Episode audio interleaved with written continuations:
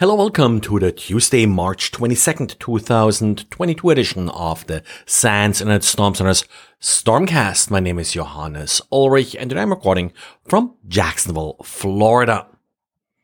Now, if you are into reverse engineering malware, you must read Didier's diary. It has a pretty simple title, Maldoc cleaned by antivirus, but really it turns out to be a deep dive into some of the file structures involved with Office documents. So the problem here was that a document was recovered that was very likely malicious, but antivirus already modified and essentially removed the malicious part of the document. At least that's sort of what it looked like. The antivirus in question here being Kaspersky, and what Didier then attempted to do is trying to recover the malicious code, which of course is interesting because you still want to know what this particular piece of malware may have done if it would have been able to run. It may have, for example, run on a different workstation with different antivirus that didn't catch it.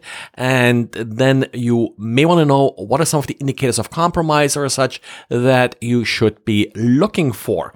Now, the deep dive here into the document formats essentially shows how Kaspersky didn't actually overwrite the malicious code. It just truncated the respective stream. And, well, by actually modifying the file structures, you're able to recover and analyze that truncated stream.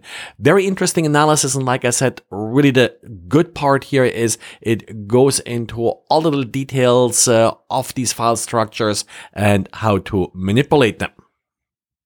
And Proofpoint has an interesting write-up about an attack that they have observed against various French entities. And now, a couple of interesting things about this. It starts actually fairly normal, not so interesting, with a Word document that claims to be a resume and of course tricks you into enabling macros, but it then actually installs Chocolatey.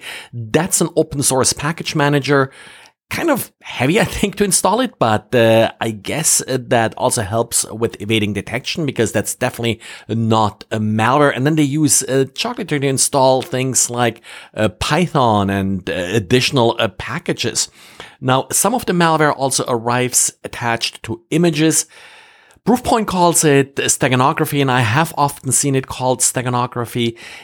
In my opinion, it's not really steganography if you're just sort of attaching base64 encoded text to an image and then decode it. Usually steganography more means sort of you modify the image content itself, but so be it. It still helps get past a lot of detection mechanism.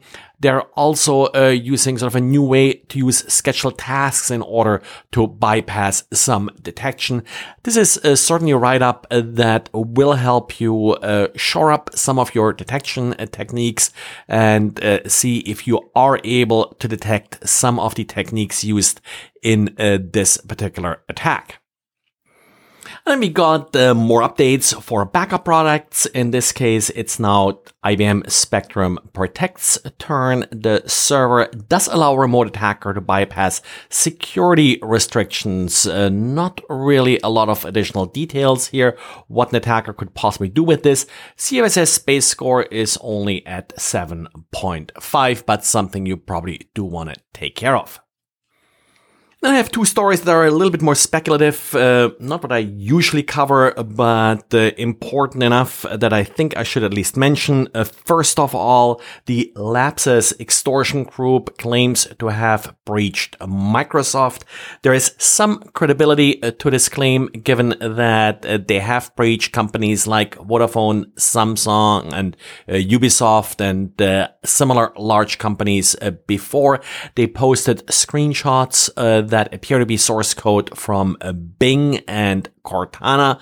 So certainly could evolve into a big deal. Definitely something you want to keep a little bit an eye out for, how this will develop. At this point, Microsoft just states that they are investigating. Second, there is a statement by the White House stating that there is evolving intelligence that the Russian government is exploring options for potential cyber attacks. And essentially, the statement is sort of asking businesses to get ready for it. Now, there are links in this document to some guidance published by CISA recently. For example, their Harden Your Cyber Defense guidance that talks about things like two-factor authentication and such. My take on this is, if this is the first time you have heard about endpoint protection and two-factor authentication, it's probably too late to get started with this. But this is, number one, an opportunity to maybe bring home the point with some senior management that these things are important and are expected from business now to be taken care of. Now, it can also work the other way around, where senior management is now seeing things like this on the news. So you probably want to be ready and demonstrate how you're implementing some of these things and basically show that you have this particular problem more or less under control. Try to avoid some busy work that's sometimes the result of some of these sort of more undirected kind of emergency situations where you don't really know what to prepare for. We definitely have no idea, and there's nothing in the document what type of cyber attack to be ready for. Based on some of the recent history, denial of service, wiper attacks and the like are certainly something to be counting on here. And you know, definitely I would probably double check that my offline backups are okay and maybe focus on that. That's probably at this point sort of the best thing that you can do. Look a little bit at disaster recovery with denial of service. But remember, directives like this and management pressure can also become a denial of service against your security team. Definitely save your resources until there is some specific actionable items that you can really take care of, where it really is worth it than throwing some extra manpower on and maybe working some long hours. But you can only do that if you are holding back a little bit now and are rested when things really happen. Well, that's it for today. Thanks again for listening, and talk to you again tomorrow. Bye.